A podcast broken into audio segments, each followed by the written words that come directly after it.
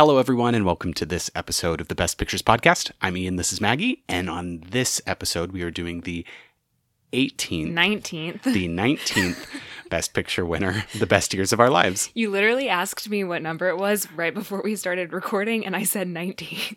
I mean, numbers are hard. Also, it's a three hour movie, so I'm a little bit like, whoa. That is true. And we did just watch it before recording it, so maybe for once we'll get chronology decently right. I mean, maybe. We'll see. I obviously am not going to be able to do it if it involves numbers. So, uh, yeah. Anyway, Speaking of numbers, this is a 1946 American drama directed by William Wyler, and it stars Myrna Loy, Friedrich March, Dana Andrews, Teresa Wright, Virginia Mayo, and Harold Russell as kind of like our main cast, um, star-studded cast. yeah, they were really good. Yeah. Um, and it revolves around um, the stories of three American servicemen who are coming home from World War II and kind of their readjustment into civilian life and like the way the war's affected them and how it's impacting their relationships with their families at home. Yeah. So it was, I don't know. I thought it was good. Yeah, If- it was if very long. Yes, very if, long. If long, there, I think they could have trimmed a, a few things, but you know, it. I, they are telling three distinct storylines, um, which I think when once I finish going through like our quick background, what we're gonna do is break down each of those storylines. Yeah. I Um, I think that's probably going to be a better way to keep it straight than the chronology because it does. Yeah, they they It does the thing in where and it out. weaves. Yep. Um, and like all the characters have interactions with each other, but I think if we just kind of like focus up on the storylines, it'll be a little bit clearer. Um, okay, so background: this actually began filming only seven months after the war ended, so all of the problems that these servicemen are going through are like very fresh. Yeah. for the country as a whole. It was nominated for, I believe, seven awards. Um, so Best Picture, obviously it won. Best Director, William Wyler, he won for Best Director. Friedrich March won Best Actor, um, and he plays Al Stevenson, one of the servicemen. He was good. I'm He debating whether he deserved it over the other people, though. Well, there are more awards to go around. Okay, Ian, good. So keep listening. um, best screenplay, Robert E. Sherwood won for that. Harold Russell, who played um, Homer, won for best supporting actor. Good. Yes. Um, and I have some very Eh, interesting maybe. I have some very interesting information on him that I think we'll go into once we start like going through his storyline. Yeah. Which spoiler, that was my favorite storyline in the film. It won for best film editing and it also won for best music and score and was nominated for best sound recording but didn't win.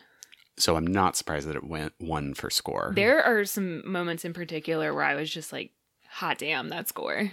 Yeah. Well, and they they didn't do the thing where you have a score going throughout the entire movie. No, they used it sparingly and when needed. Right. But it also like when it starts up, it kind of just sneaks in, and then all of a sudden you notice it, and you're like, oh, well, Yeah. that's quite nice. Yeah, it definitely sneaks in on you. Um, so other nominees for that year, remember, we're in the time period where there's only five nominees now. Um, but it was Henry V, It's a Wonderful Life, which if you haven't listened to the holiday episode we did on It's a Wonderful Life, highly recommend listening to that. I liked It's a Wonderful Life more than this one, if I'm being honest.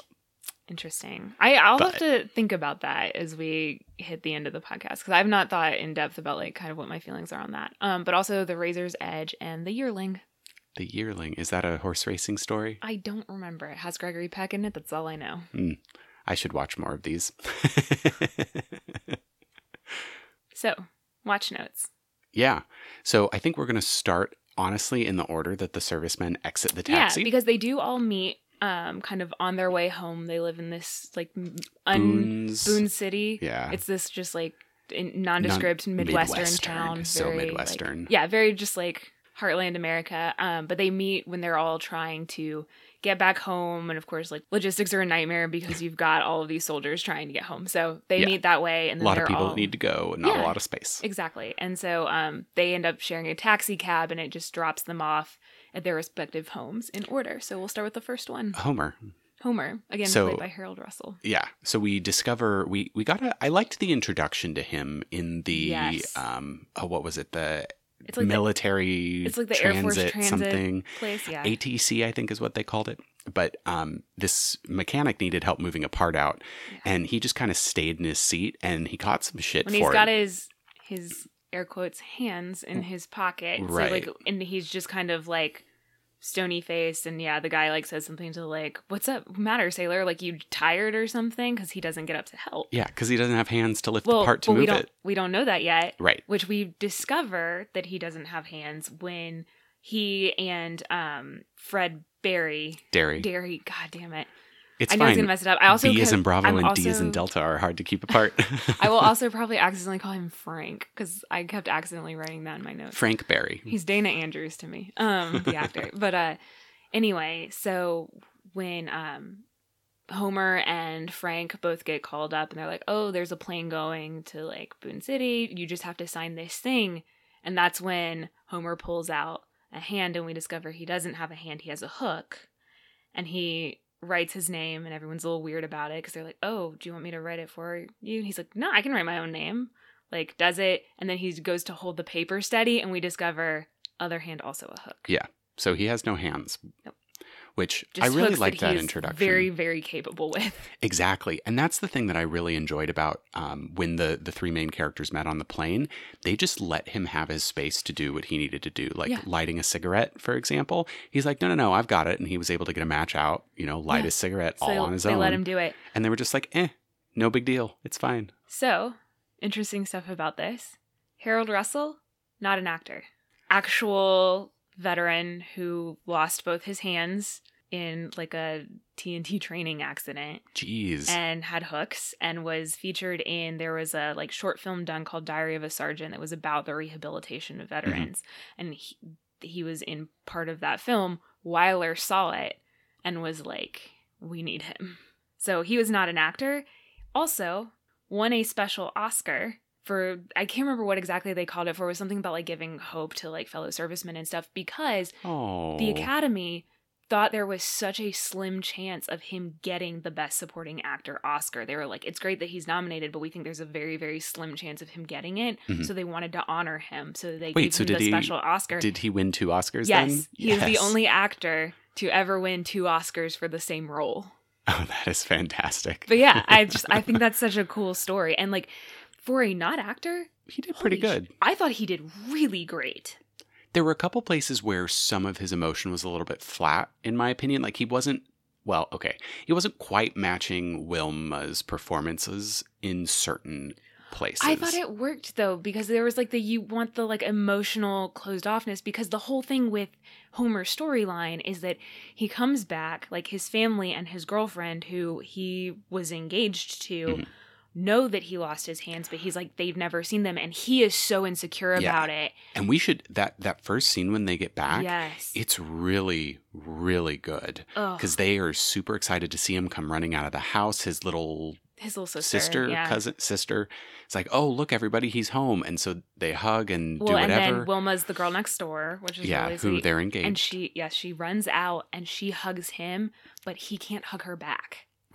Right. Because And he his- doesn't want to put the hooks around her. And then his mom sees his hands. I When he mean, goes to pick up and his bag. starts crying. And I'm like, but they did don't you want just to lose say, your hands? Well, they don't. want Well, they don't want to say what it's about. It's like, I think it was her reaction, just being like, "This is what's happened to like, Yeah. my child," and so she like can't help it. She just like lets out a little like cry, and the dad's like, "Oh no, no, she's just like so happy you're Right. home." Like, but But they, I loved this because it sets the stage for the distance that's going to grow between him and his family because they refuse to acknowledge, like, um, getting a little bit ahead of ourselves. Uh, but Fred in one scene says something about how, like, oh, we can never go back to the way it was before the war. Yeah, And it's like he, meaning Homer, doesn't want you to just completely ignore him or pretend like nothing's happened. It's more like he just wants you to understand that it's okay. well, and he says it most like multiple times where he just wants to be treated like another person. right.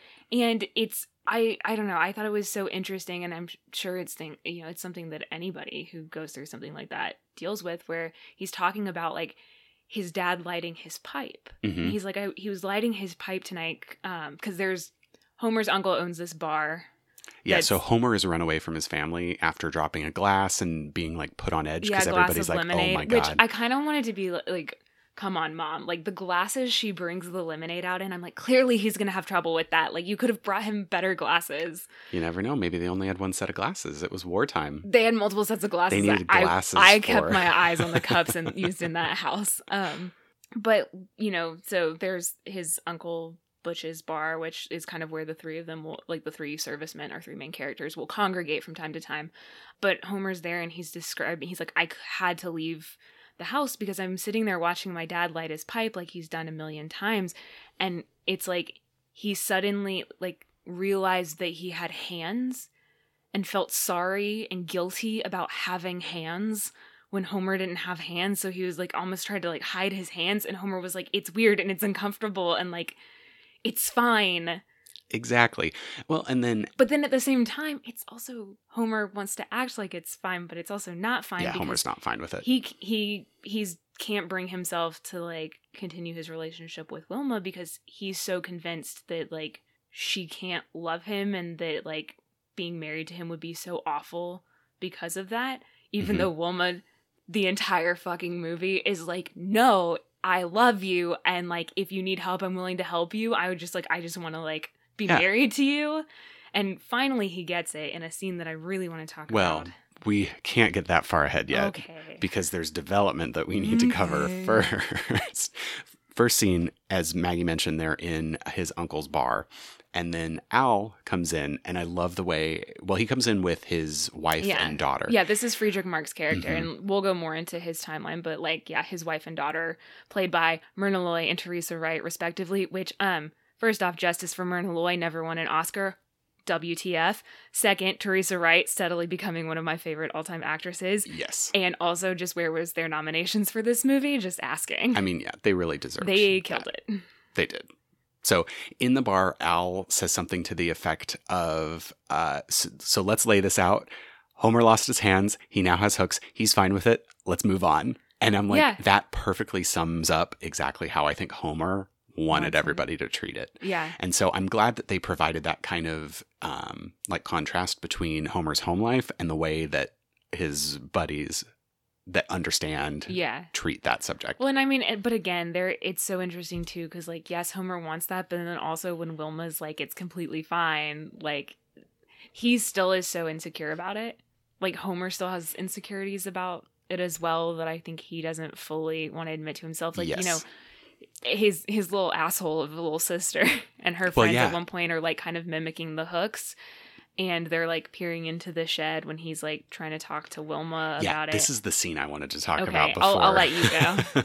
Because we have um, the the way I interpreted this particular scene where Homer is shooting a rifle in the garage is that it feels like he's trying to take back some of his like usefulness and ability to provide. Because I think the fact that he is practicing to go hunting like feels like a very stereotypical i'm going to provide for my family and show that i am like capable of doing stuff which like i'm glad that he's able to reclaim that to some extent Well, I think there's something else with like the hunting too. It's a, it can be a fairly solitary activity. yeah so, so he doesn't have to interact with anybody Exactly.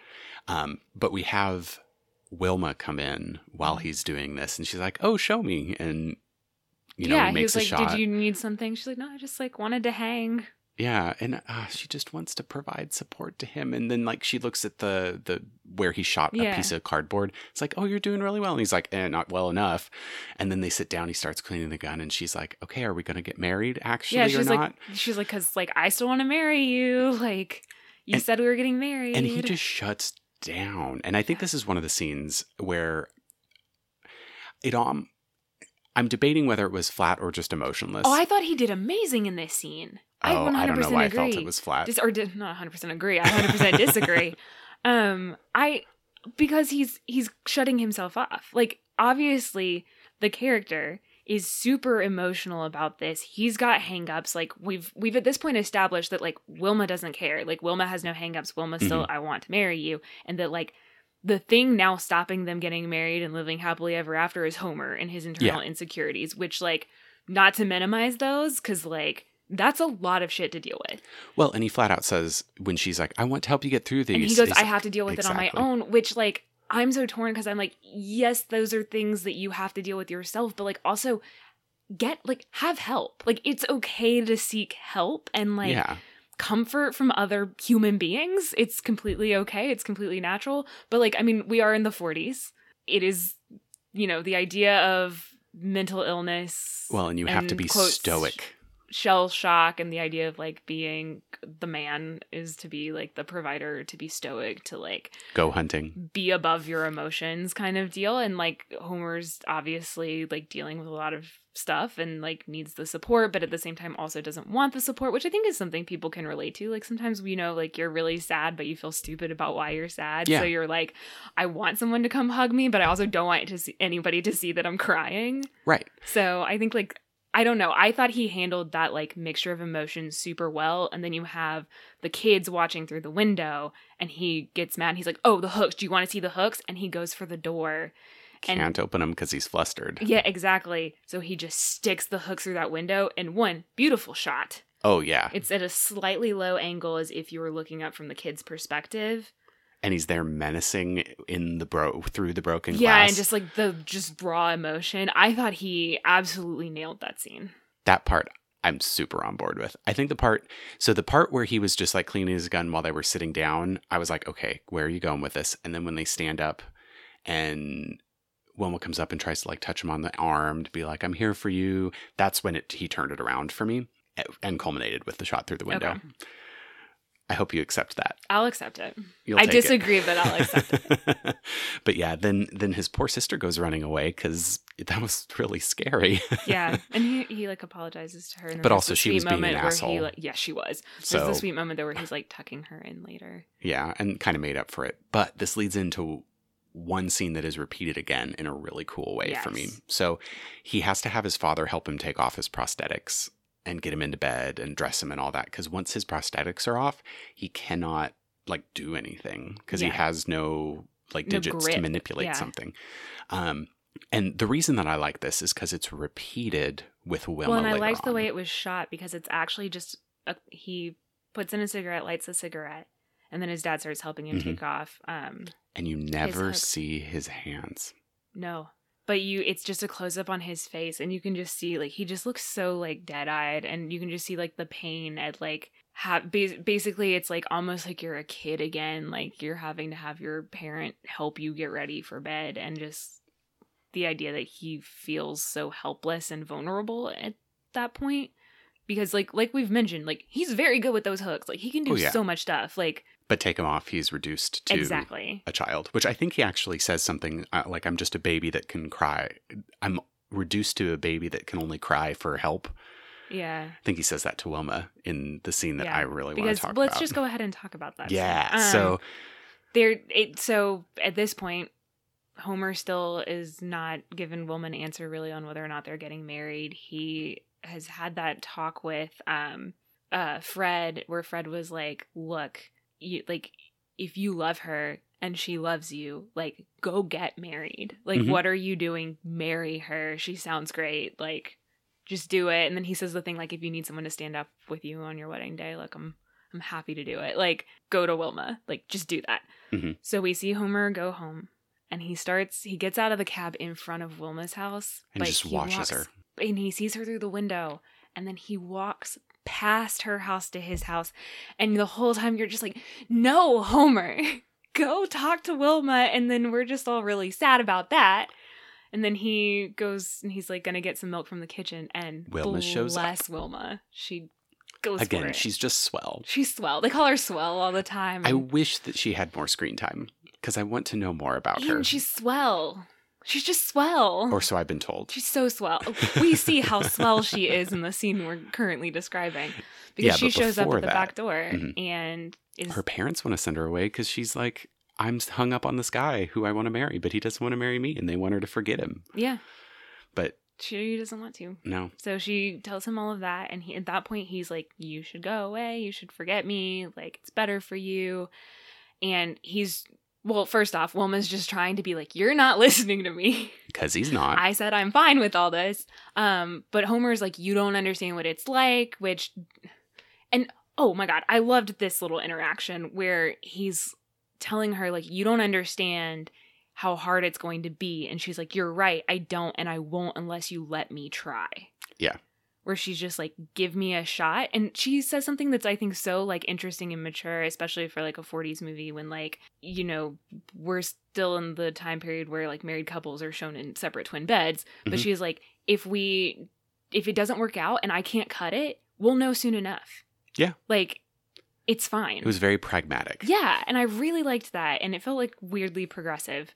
But they basically they go upstairs and Homer's like, "I'll show you what it's like when I have to like take them off." Mhm. And he gets himself out of the harness and for the first time we see him without the hooks. And we finally actually see the hooks Yeah. because he's never he's always been in the like full long like yeah, the full apparatus we Right. see. So I, I really liked that all of a sudden we're let in on Yeah. his reality in the same way that he's letting Wilma in. Yeah. Like, I thought that was a nice That's little when he like basically explains to her like without the hooks, I can't read a book in bed. I can't light a cigarette. I can't let myself out of my room. Yeah, he's like, if if, the door the, if the door closes." closes, like I can't get out. Which I was thinking to myself, okay, Wilma, here's your chance. Close the door. You'll you'll trap him forever, like misery style. yeah, we're like, that's when this turns into a horror movie. Um, but and Wilma's reaction is very simple. She picks the hooks up off the bed and puts them away. And God, this was so sweet. I might tear up. But he's like putting on his nightshirt. And he's like, I can put it on, but I can't button it. And she just immediately goes, I'll do that for you. I know, and it was And just the perfect timing, perfect answer. It It so cute. yeah. Oh, it and was so they built it up so well. Yes. I was thinking to myself, you know, they're going to think that something untoward is going on if you're in his bedroom unchaperoned at night. Not possible, Ian. It was all just so sweet. untoward things can be sweet, So Maggie. sweet. Come on. but it, it's I thought that was such a nice scene. And- it really was oh well my done. god, it was so good. And so thank God they get their happy ending where they do. They get married. They get married at the very end. And that's the last sequence, which we can I think dissect a little bit more once we go through the other storylines, because that's kind Yeah. of where all the other storylines kind of wrap up Mhm. together. I do want to. The one thing that, about the wedding scene that I do want to point out is it was they real did a great job of focusing on his hands and her holding his yes. hooks. Yes. There So are it was, some like, beautiful shots with. Clear that these are not an issue. We're accepting you the way that you are, and like it's Yeah. working out for them. And I mean, even he puts the ring on her hand, Yeah, unaided. it cuts to everybody else kind of being like, Everyone's freaked out. Yeah, they're like, is he gonna drop it? Which I'm like, if he does drop it, that's not a big deal. Plenty of people with hands drop the ring on their wedding day. there you go. So, no, I I really did. That was a very sweet storyline, and I don't know.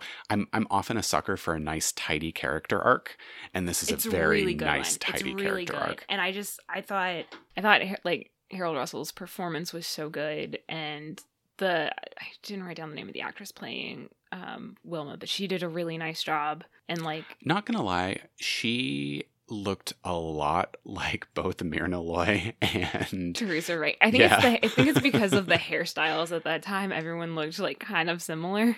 Yeah, well, and they all have a vaguely similar face shape. But yeah, so that is Homer's like broad stroke storyline. Yeah. He does factor into the other ones, and we'll like touch on that as we move through. Yeah, for so sure. Um, Al is next. Yeah, let's talk about Al. So Al, played by Friedrich March, yeah, Friedrich March, is a very wealthy guy who worked at a bank. Yeah, their house is amazing. Yeah, they're like All the apartment slash condo slash molding. Yeah. But it's um, Ugh. he comes back and his, I mean, all of the like welcome homes were good. His is the one that just like flat out made me cry.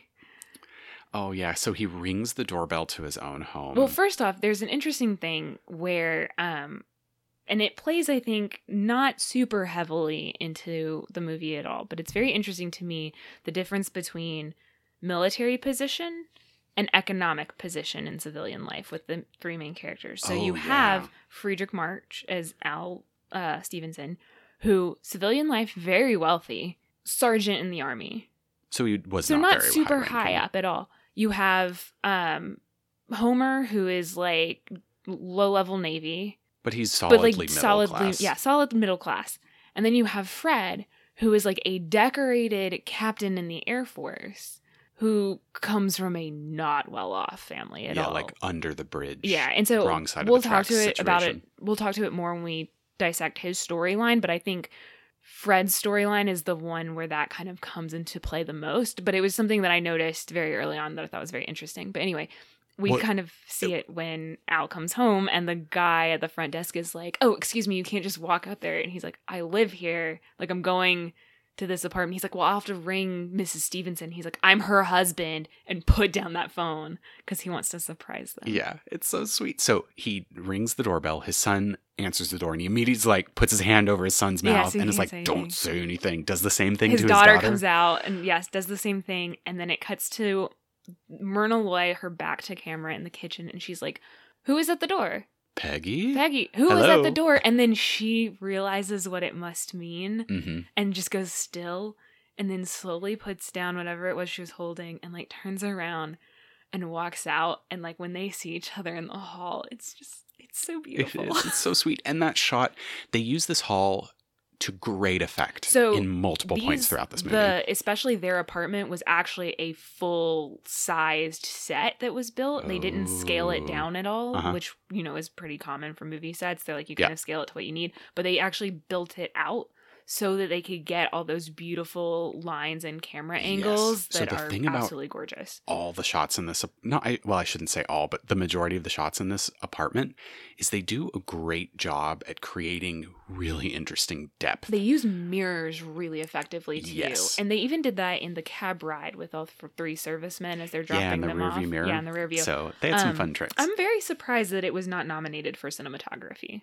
yeah i I don't know if it would necessarily be like winning level, but like it was it was good stuff and it was stuff I like noticed exactly. So i i don't know but i really enjoyed it. And that was a perfect example because you had the two kids framing them on either side looking down the hallway and then um, millie and fred uh, sorry al millie and al just Yeah. embracing down down there. So it was really really really sweet. Yeah. Now, I was really worried at the beginning of Al's kind of homecoming as well, Real worried too. because he was being a grumpy asshole, which, okay, he's decompressing from a lot of shit that he saw. So yes. I'm And like to that. you're tired, you've been trying to get home for a while. Yeah. Like logistics have been a nightmare. So like we get it, but like he's a little grumpy and there's like definitely awkwardness with him and his wife and it's so interesting because and again, we'll talk about it more with Fred. Like Fred's been married to someone they had about like 20 days before he got shipped off. Like they haven't known each other for long. Al and Millie have been married for 20 years. It's Yeah. established. And it's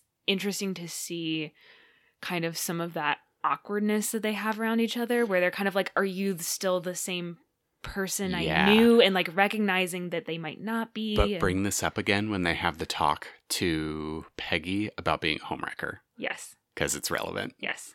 So Yeah, it is. Anyway. But um it's because like you can see he's having trouble adjusting. There's like some weirdness there, and then he's like, No, no, guys, like let's just go out. So he grabs Myrna and Teresa. Cause I'm just not gonna be calling them. Millie and Peggy. Millie and Peggy, I come on. I know that's funny because I have trouble with the characters and I know them more as the actors. And you cannot remember the actors' names to save But I remember life. the characters. Yeah, there we go. Most of the time. Between the two of us, we can do a podcast. Um, but they go to a lot of bars. Can I just They point do. out they went to like eight Can bars? we just point out how many freaking bars are in what I'm assuming is not a very large town? well, what else do you do on a nondescript weekend night I, I or weeknight? Because they had to go to the work But the yeah, next day. and um, this is when we start to get hints, and it never becomes like a huge issue. And they kind of imply at the end that like it's been resolved and it's not going to be a huge issue. But um, Al's developed a little bit of alcoholism. yeah. So he gets like super, super, super, super drunk. Yes, But I will say, Friedrich Marx. I He keep does a want to say Friedrich Mark, but it's Friedrich March. His drunk acting is it's fantastic. beautiful. But they finally make it to, it's Bucks. Mm, Ah, shoot. Quick to the cast Okay, I got it. So they finally make it to Butch's corner or Butch's bar, Mm-hmm. Yeah. whatever it is. Um, and there was some. This was kind of fun. So all all the because guys, Homer had told all of the the the crew when they were in the cab going home that like Butch was his uncle, best Yep. place in town. we should go get a drink. Yeah. And and so they ult- ultimately do, but by total accident. Yeah. So this is where we get the beautiful scene where Al is like lost his hands. Now he has hooks.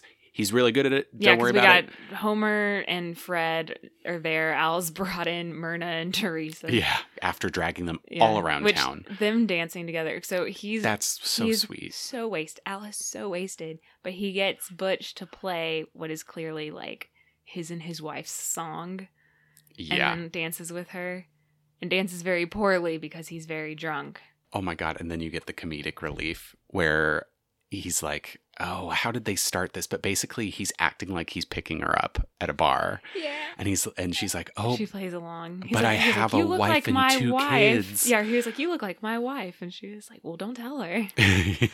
and so it was really sweet to see them play off each other like Yeah. that. It was Myrna. oh, okay, so it Myrna so sweet. Loy, uh, so Millie and Peggy have some of the funniest one-liners because this movie is very funny, It really is. like laugh out loud funny, yes. and um, you know, between all of the like crying, but like she the two female leads have some of the funniest lines and they're both very quick and we're saying that like you know the casting of teresa wright as myrna loy's daughter is such a good choice because not only do they look alike but they have very similar delivery and are very both good with like witty lines Oh, yeah. so it worked really well but yeah so basically they all get wasted uncle butch takes homer home um and they is that when he asks he's like wilma's looking for you Yeah, so Wilma actually had phoned Uncle Butch. Yeah. Wondering where Homer was.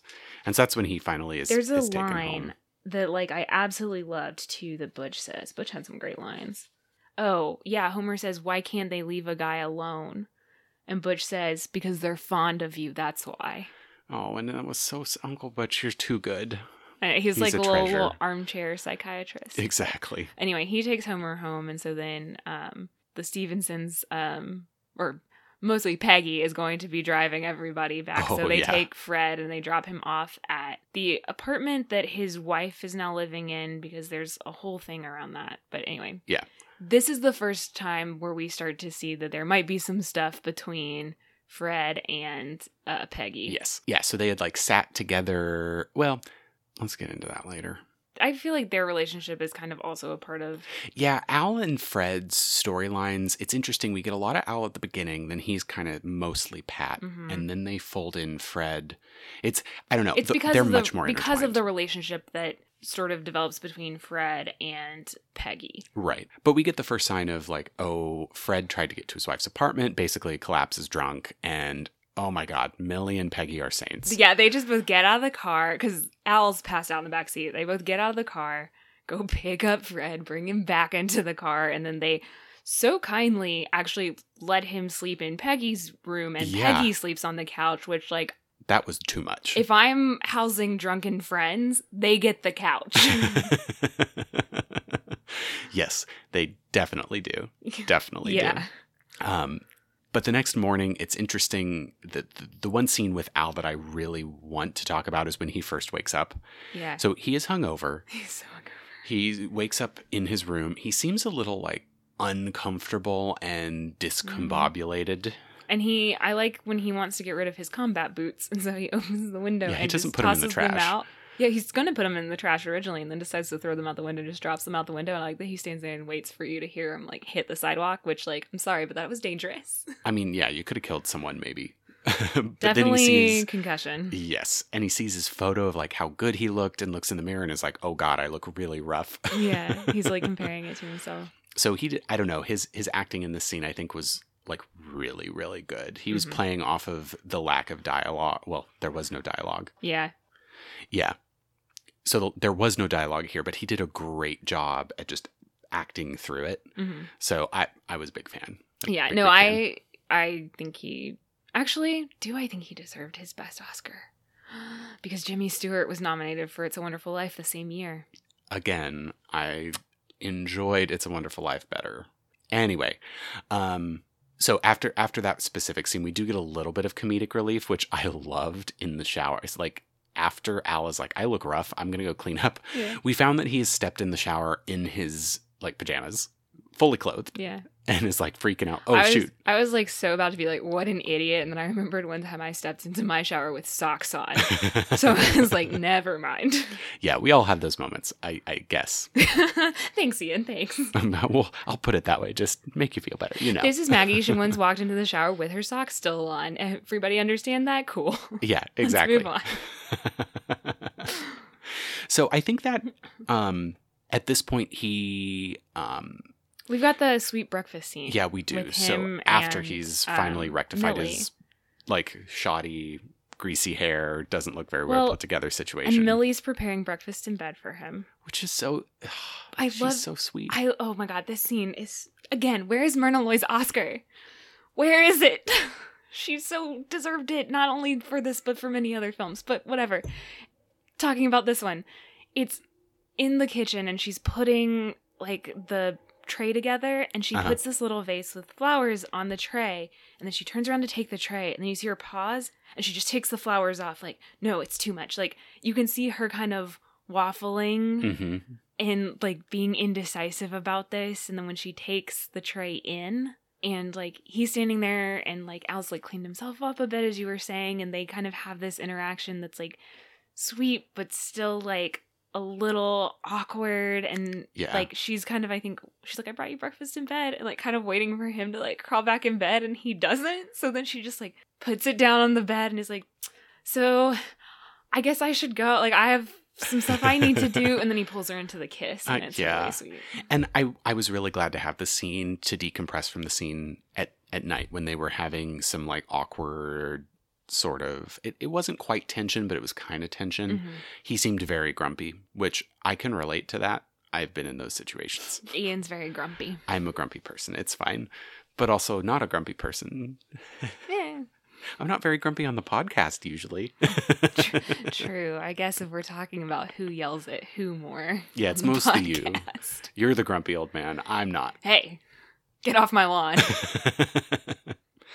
um and so yeah that was really really really sweet Mhm. um and then we f- do get a little bit more characterization where he's like ah do i i want to go back to work do i not he gets a His call boss from his former boss yeah. Which I love the shot where he's just it's just his answers to his boss, and then uh, Millie starts mouthing the answers back in Yep. time with him. Like this has happened a million times. Like that to me was kind of the point where it's like, okay, Millie and Al are back. Like yeah they're good they're good. well and they have the cute little thing in the breakfast nook where she comes and sits on his lap Yeah. and he has the whole should i take time off should i go back to the office Yeah. da da da da da that's when the boss calls, and he ends Right. up going back, and they actually are promoting him Mhm. to be in charge of small loans, particularly for like GIs. right Um, because the, his boss whole thing, he's like, "You understand the sound principles of banking," which.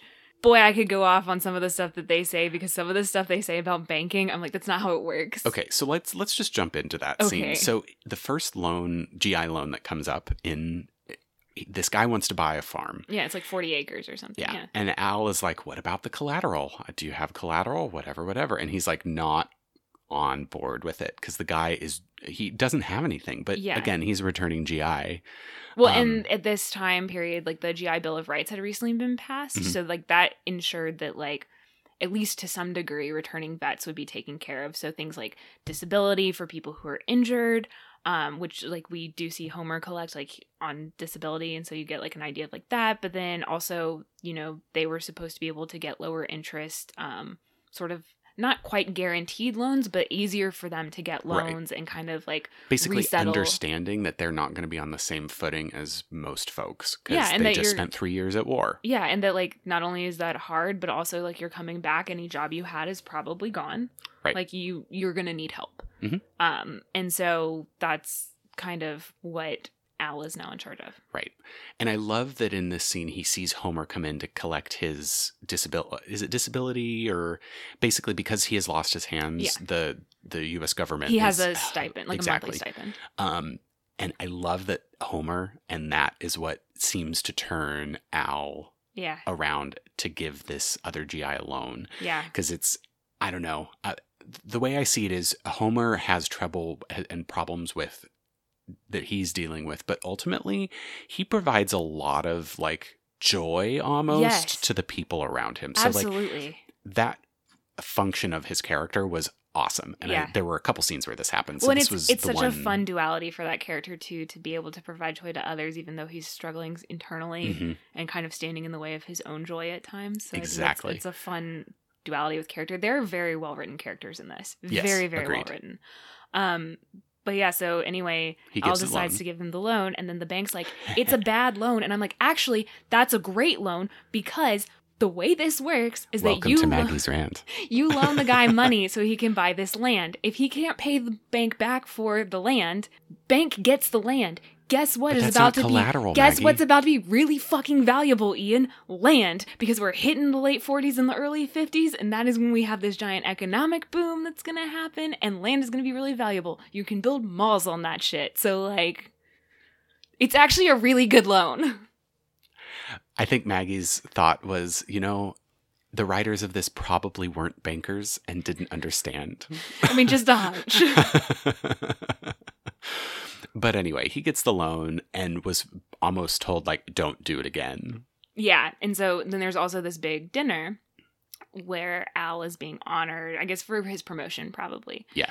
And he's had a few too many, and I like the way Myrna Loy. so this goes back to that alcoholism Yes. that Maggie mentioned earlier. Yeah, so Millie's been keeping a tally of how many drinks he's had, like on the table with like her fork in the the linen. Mhm. Um, so we get to see without showing us how many he's had, He's on his fifth, He's as in like, had his- five yes, at the start of yeah. his speech. and so he stands up to do the the speech, knocks one back. She does the tally. Millie's looking a little worried, and the way he gives the speech is how do you, how would you describe it? It's really brilliant. It is a not. It is an unveiled dig at the interaction he had with his boss. he basically will like kind of inverse quote the boss which like I, it's hard to describe Well, he was talking about how there's not enough collateral, and so he tells this uh, oh the okinawa ready-made story. story about taking the hill, but we don't have collateral, so we lost the war. yeah he, but yeah he's talking about it at, when he was at okinawa and he's like yeah and this captain came up to me and was like sergeant you and your men are going to take that hill and i was like i don't know it's a really high risk and he- was like well we have to take the hill. And he's like well what about collateral? We have no collateral. So we didn't take the hill. So we lost the war. Yeah. Because the boss's whole speech about that other guy was that like he was like you know it's banking. Like you can't risk stuff like that. You're gambling with the people whose money we hold. And so then al turns that around that it's like some might say we're gambling with the people's money in this bank. And we are. we're gambling on the future of this country. Yeah, that was the last line, and I was like, "Yes, there and you, you, can see like millie starts off so worried and is so proud by the end of Mhm. it and it's just like she runs over and like gives him a big hug and kiss, and that was again. I think this was the turning point in his like. They didn't make a big deal about the him going down into alcoholism, but and i don't think they needed to like i No, actually like the way I- it was yeah, handled it was subtle.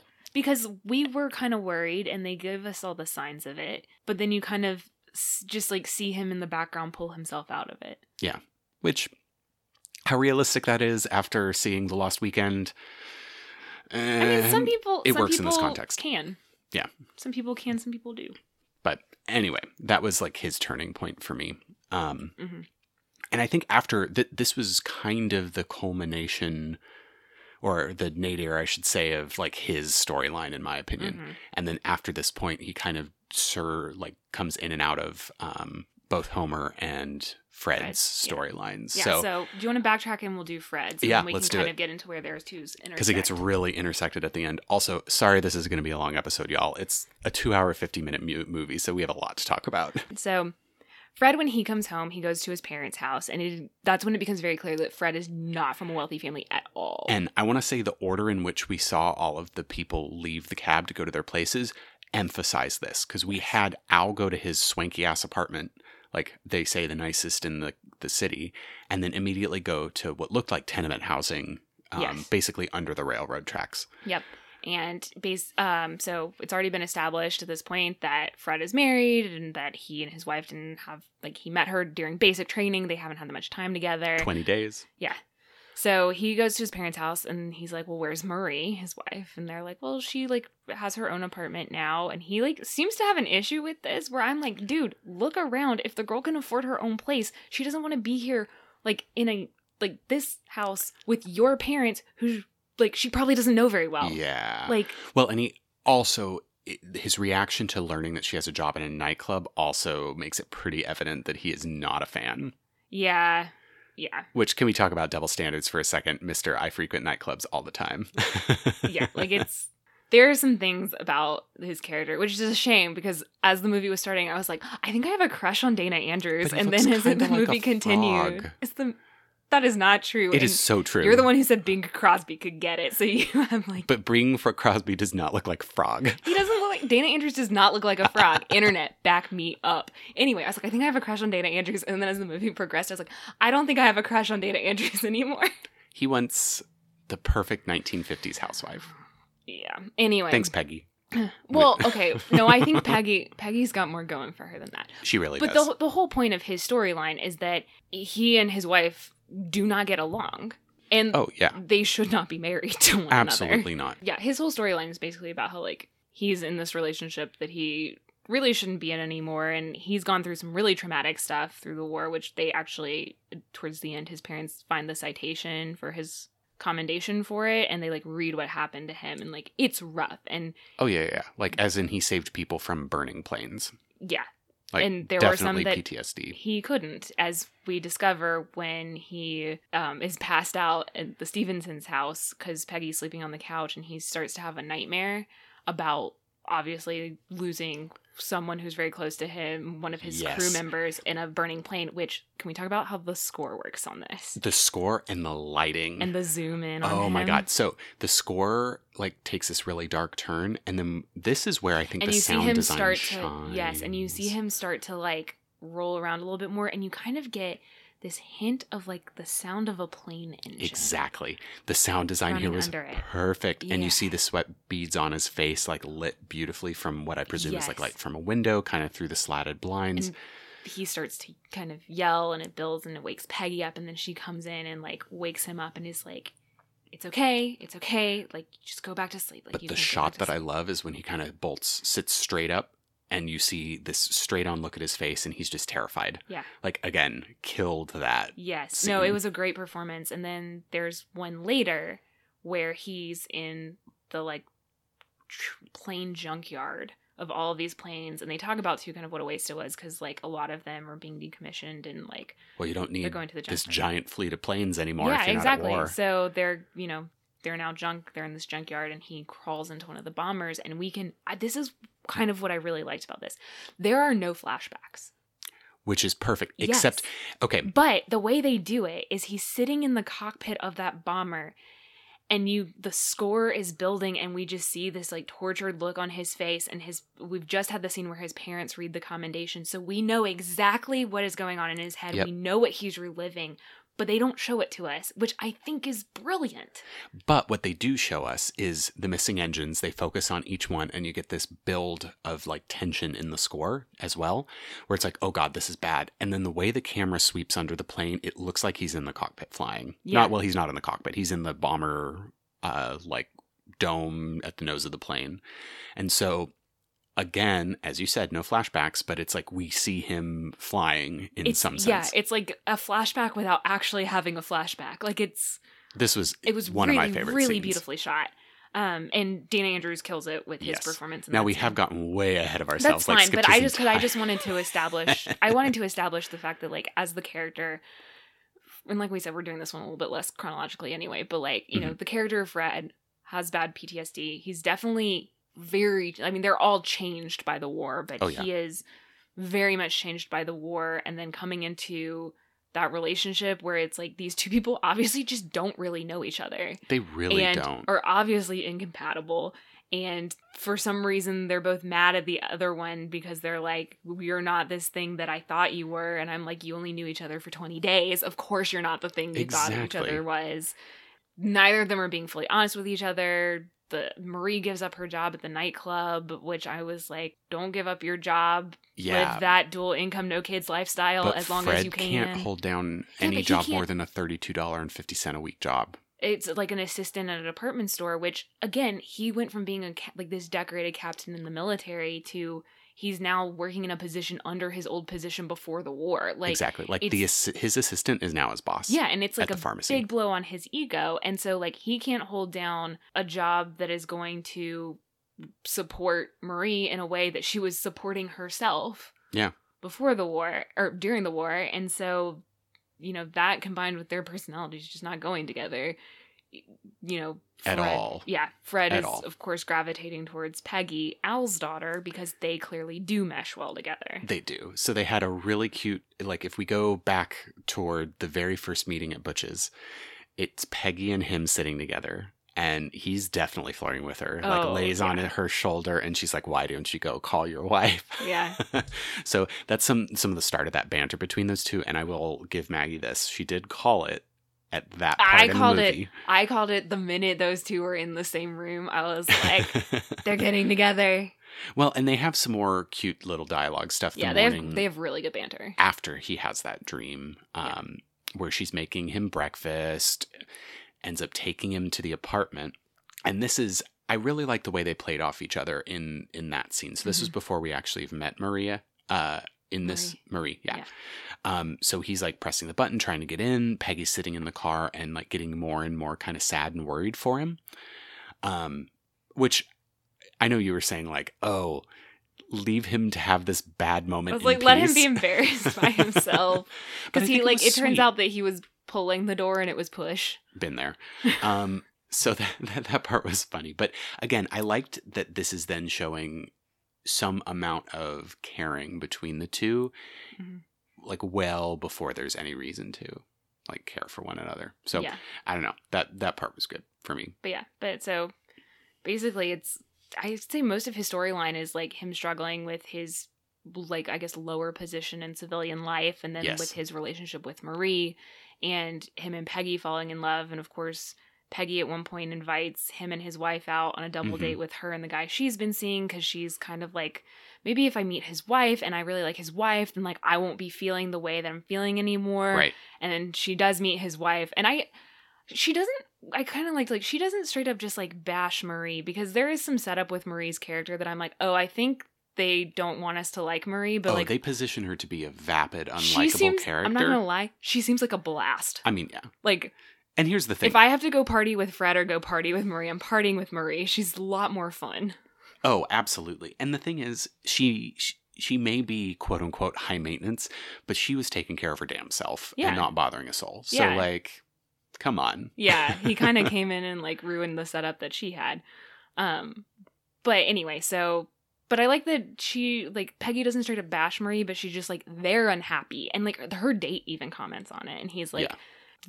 they're clearly not happy like i don't know what's going on with your friends but Yeah. their marriage is not good But that gets us into a really nice scene in the women's bathroom Mhm. where it's just Peggy and Marie together, and Marie is just talking, talk, talk, talking about how Peggy needs to nail down her boyfriend because his family's really rich, lots of money. he obviously likes her a lot like Don't he's worry about looking the romance that'll come later. Money just makes it easy, and she keeps using dough at like in a very gangster. well i can think that that's way, supposed to be I'm our, like, our ugh. clue that like that the character of marie's not supposed to be classy their relationship is just not in a good position It's really not. Yeah.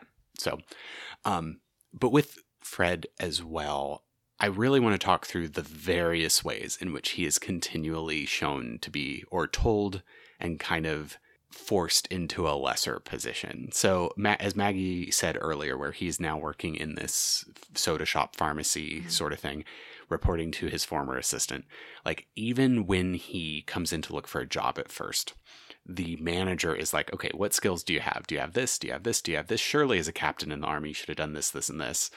And it's like, nope, none of it. And so this slimy guy who keeps snorting something, I don't know it's what some he sort of like salt spray, probably. He's clearly got allergies. Either that or it's cocaine. I really don't know. I don't think it was cocaine. you never know. um, and so that was like the first real wake up call for him that it's like, oh, wait, I'm not just going to be able to find something easy that I can do. Mhm. And I think a lot of the demeaning things that happen to him are really surround like specifically focused on his job because Yeah. he's also working like the perfume cosmetic counter where um, he's supposed to be selling these like ridiculously overpriced things to the women who come in like a $16 bottle of perfume that's like the size of a thimble and that's like half his weekly wage right Yeah. there in that one thing but in that scene in particular this woman's son just like keeps handing Oh things on the my counter god! And then she's like, "Don't do that. Listen to mommy." And, it's like, "Yeah, that will help with your nightmare child." counter. So this poor guy is just sit there, like stuck there, trying to deal with these people Yeah. who he can't tell to fuck off because, like, he has to be the customer service person Yeah. for them. Which, let me tell you, anybody in the service industry, Customer not always you. right. Exactly, agreed, agreed. Yeah. So that that was like the first sign there. And then the other scene where this one involved Homer actually, Yeah. um, with this guy who was going off about how the war was not justified Well, and it was just because the Well, they show some of this stuff in this um, movie. It's very, very sparse, but kind of like the rising Cold War situation. Yeah. Um, and yeah, this guy kind of comes. I would say he's probably like a 1940s conspiracy theory nut, yeah where he's like, "We got dragged into this," and Homer's like, "Yeah." By the Japanese and the Germans when they like when the Japanese bombed Pearl Harbor and he's like no by like the the the like what was it he's did he say like the left wing cons- he said no, something it was something wasn't- about the people in wa- like the Yeah, senators the- or I. it was something about Washington in Washington, and he's like, "We fought the wrong people," and the Homer's basically like, "So," because he was like, "They, the Germans and the Japanese just wanted to fight like the Brits," and I'm like, And the Russians. "Yeah," and I'm like, "You, you, you think it would have just stopped there? Like, that's no. the whole point of World War II was that it didn't stop." Multiple times when they were like, "Oh no, no, we just want Czechoslovakia. Oh no, no, no, we just want Austria. Oh no, no, we just want all of Europe." Like, yeah. like that is the story of how that happened. So, it, yeah, and Homer goes to fight this guy. Yeah. Punches him. Or- well, tries to punch him. He can't really punch him. no, he tears his flag. The guy's got a flag pin Yeah. on. Homer Thank tears it off. God off. he tears it off. Yeah, Beautiful allegory there. yeah, and then Um, Homer can't punch him. And he's like, if I had hands. And then Fred just walks up. He's like, Homer, Homer, it's fine, and He decks the guy. falls into the counter that uh, the cosmetics counter, and I'm Yeah. just like, oh, this is perfect. He's quitting his job. I Yeah, love he's it. like, I know I'm fired. I don't care. And this is when he actually decides to go away because I think at this point he's like fully broken. Well, because we've had the whole things with Peggy. So Oh, geez, Al- I'm so sorry. no, no, it's totally There's a lot that's happened in this movie. Like we've said, we're not doing this chronologically. Like we're kind of picking apart Yeah. the storylines, and they all kind of have like multiple struggles that are happening. Right. Um. So Al has confronted Fred with Peggy because Peggy basically told her parents after seeing that Fred and his wife weren't happy, She's like, "I've made a decision. I'm becoming a homewrecker." And I think that actually I actually really she used that, scene. term. She does, and she Oh. later says something where she's Yeah. like, "My career as a homewrecker's over." So. Now, really quickly, we should jump in that scene when she's Oh like, yeah, yeah. "I'm going to break him up." This, yeah. there again we get more so to go back to al and millie's uh, relationship this is where i loved this scene because Mhm. all of a sudden I, I know i kind of went through this with my parents where it was like oh wait you're actually a real person with real complex feelings and problems and relationships Yeah. um, and that's what peggy gets from her parents where She basically says you guys wouldn't understand because you've never had struggles in your marriage. perfect. Yes. and they're like but think of all the times that we've had to fall in love all over again Yeah. and I Marla mean, gives this great speech where she's like, oh, you know, so good what about all the times when I've said to you and I've meant it that, I, hate, you. or the, all the times you've looked at me and just said you're done with me. Like all the times we've had to Yeah. fall in love all over again. Well, it's- and they kind of did that Yeah, in the film. we watched it happen. So again, love that. Yeah, so it's much. beautiful. And I just I liked that scene with Peggy. I thought it was such a cool kind of relationship between Peggy and her parents. Mhm. And like Al even says it later when he has his confrontation with F- Fred, which I want to track back and talk about how that scene was shot in a minute. Oh yeah, But he Fred's basically like, "Oh, Peggy told you, or like you grilled Peggy," and he's like, "No, she actually came to me to me and Millie and told us this because we actually talked to our family." Yeah, yeah. and like they actually have a really great relationship. And Al's basically neither Al nor Millie straight up tell Peggy don't do it, but they're very much like a. Are you sure this is the situation? How could you know? Like that's you're not in the relationship. Like you're not in that marriage. You don't know for sure. Like Right. And there's a beautiful shot of Al at the end of the long hall after he stormed out of the room and he's like lighting a cigarette and there's Uh-huh. like the puff of smoke. and he's like walking out the house Yeah. to go meet with Fred. Yeah. and so it's pretty clear that um The way they have that confrontation, it's just a still shot from the side and they're across the table from each other and they're just going back and forth. Mm-hmm. And it's just but it's very short, terse dialogue. It is, but and it's just a very so great. tense scene. hmm The writing's good, and then the way that um Fred just accepts it, Yeah, well, pays for the drink, and walks to the phone booth. Well, Al, Al tells him he's like, "Are you in love with Peggy?" And he's like, "Yes." And he's like, "Well, this is the situation. Like, I, you're married. I want you to leave Peggy alone."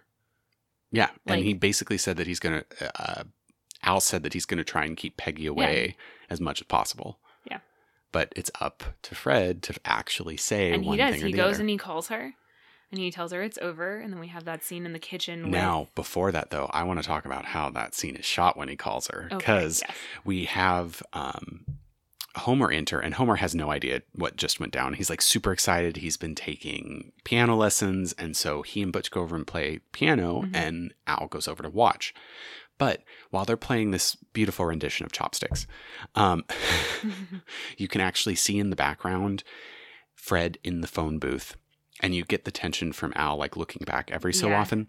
Being like, is he doing the things he said he was going to do? But and again- actually, fun fact: cinematographer Gregg uh, Toland used deep focus photography so that you would get sharp images in both the Oh, I fore love it. and background. No, see, again, with the interesting depth in these shots, this was another like Mhm. emblematic scene to me Yeah. where you can see him, you know what's going, and you get the layers of tension, Mhm. like with this chopstick soundtrack over Yeah. the top, which is a little absurd.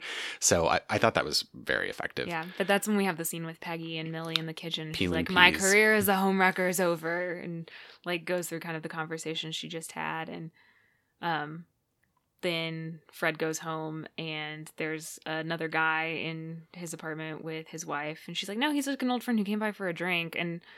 Basically, that's when she's like, "We're done." She's like, "Look, I'm getting my job back, and I'm, a divorcing you." And, I was like, about we're all like, "Thank time. God, like, why were you married so long? Should not be married."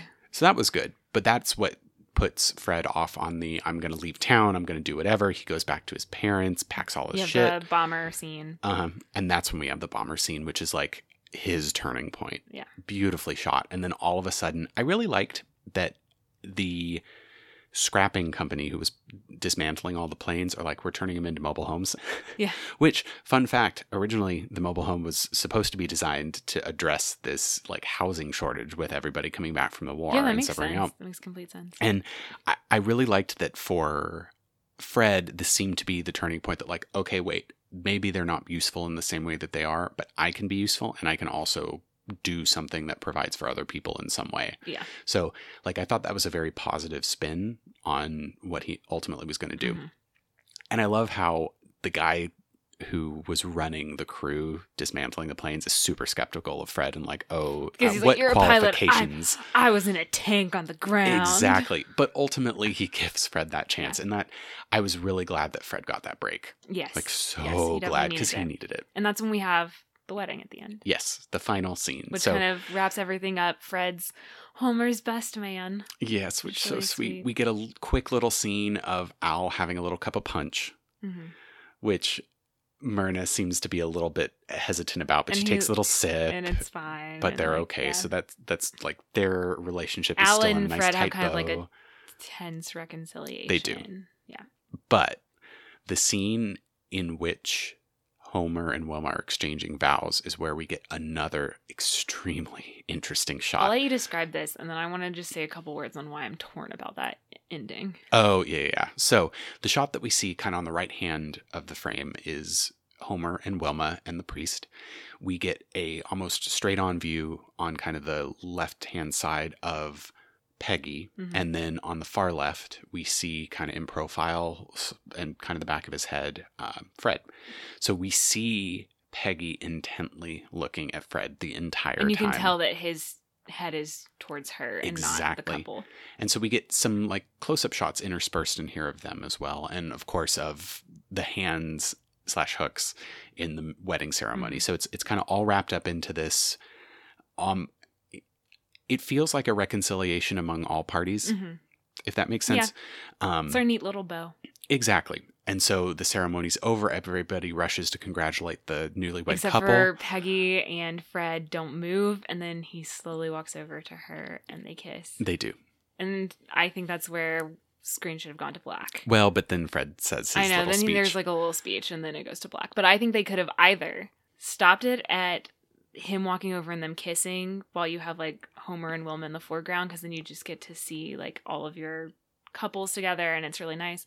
Or honestly, I would have been fine if we didn't see the whole wedding ceremony and we just saw the bit where maybe Homer reaches out a hook slash hand to Wilma and Wilma just takes it. Like I think that could have also been a good ending. Like I, I Oh, just yeah. think that we could have trimmed the fat a little bit on that one. basically it didn't need to be so um they didn't need to beat us over the head with it. Yeah. Which is kind of what it felt like they did. But because it was a long movie, it's what two hours fifty minute running time. Which like I have to say though, there wasn't a ton of scenes that I was like, yeah, throw that out. Yeah, why am I watching this? Like a lot of the stuff that was in there needed to be in there. I think you could have just done like a little bit of trimming around some edges to like Yeah. shorten it a bit. But I think in general, in general, it wasn't like a crazy long movie that was just long for no reason and they were like wasting our time. Like in general, I think a lot of this stuff was in there for a reason. Yeah, agreed. So, I don't know. Overall, I enjoyed it. Yeah. I think that about sums up my feelings Wanna on it. wanna talk rankings? I know. Um, yeah. Well, and I was gonna say we we definitely could continue to talk about this movie Yes, for another two hours. Yes, it is a there's a lot to talk about. We kind of tried to hit, I think, like the highlights. the highlights yeah. and the stuff that was most impactful to us. Yeah, definitely agree. Yeah. But engage with us. We'd love to talk about it more because Oh, even even if at the end there I was like, oh my god, there's two minutes left. Thank goodness. it, it it was enjoyable to me. Yeah, So Yeah, definitely. I would say definitely a recommended one. yeah, I agree completely. Okay. So lists, I guess. So Yes. for me, um, unless you want to go first. no, no, no, you go Oh, first. okay. So I'm going to put it um, at number seven. And so that is after Mrs. Miniver, but before Wings. Okay. And so I think this was honestly pretty easy for me in that they all three were war movies. yeah, um, and so I I felt like it this particular movie dealt in more depth with some of the issues of Homecoming of War that Wings just couldn't match. Like Yeah. Wings' actual treatment of the subject matter of war, while still nowhere near well, as it's good been interesting because we've had Quiet, quite a few World War II movies. Yeah, So we've yeah. had what Mrs. Miniver, Casablanca, and um, Best Years of Our Lives. Yeah. None of them have featured actual like fighting, right. which has been interesting. Yes. because when I usually think of war movies or particularly a World War II movie, I think of stuff that's like set during the actual Mhm. war around soldiers like fighting. And I you think of All Quiet on the Western Front. Yeah, I think of something like that, or I think of like Longest Day with John Wayne, or you know stuff like that. But like that's that's just not what any of our best pictures have been. It's very interesting that they're dealing more with like the psychological and emotional Mhm. side and like the after effects, or like with Casablanca, it's like the refugee crisis. And Right. I don't know, it's been cool.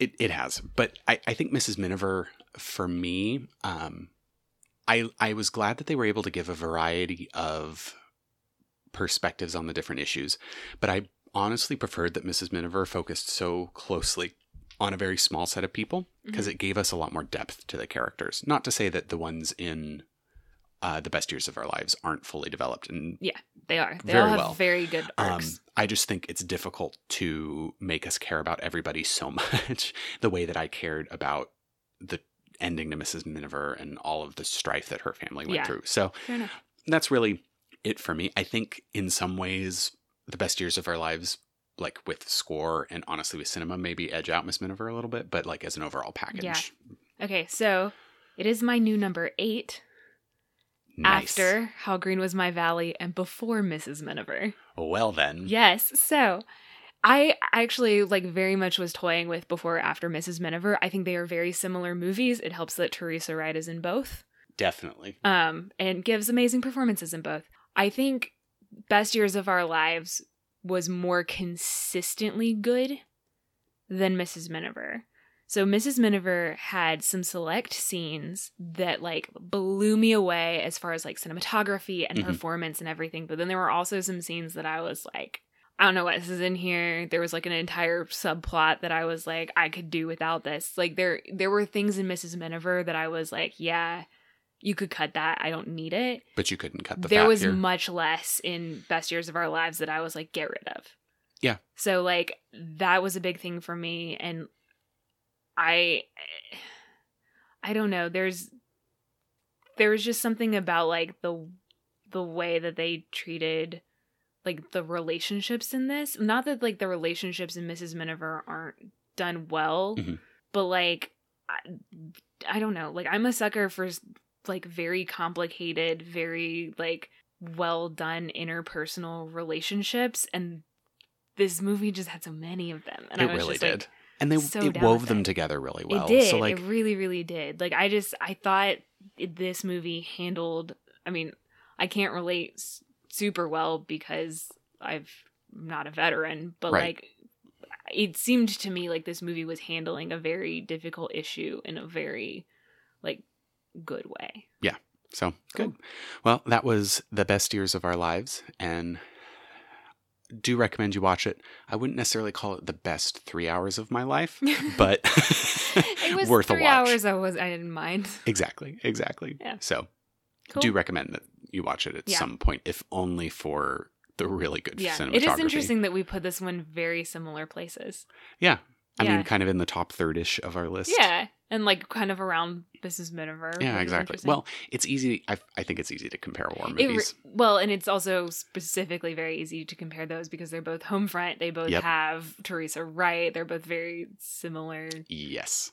Although Teresa Wright had a much, much, much more joyful uh, experience in this one than in Mrs. Miniver. Yes, very true. So, Um, okay, so I guess that's it for the best years of our lives.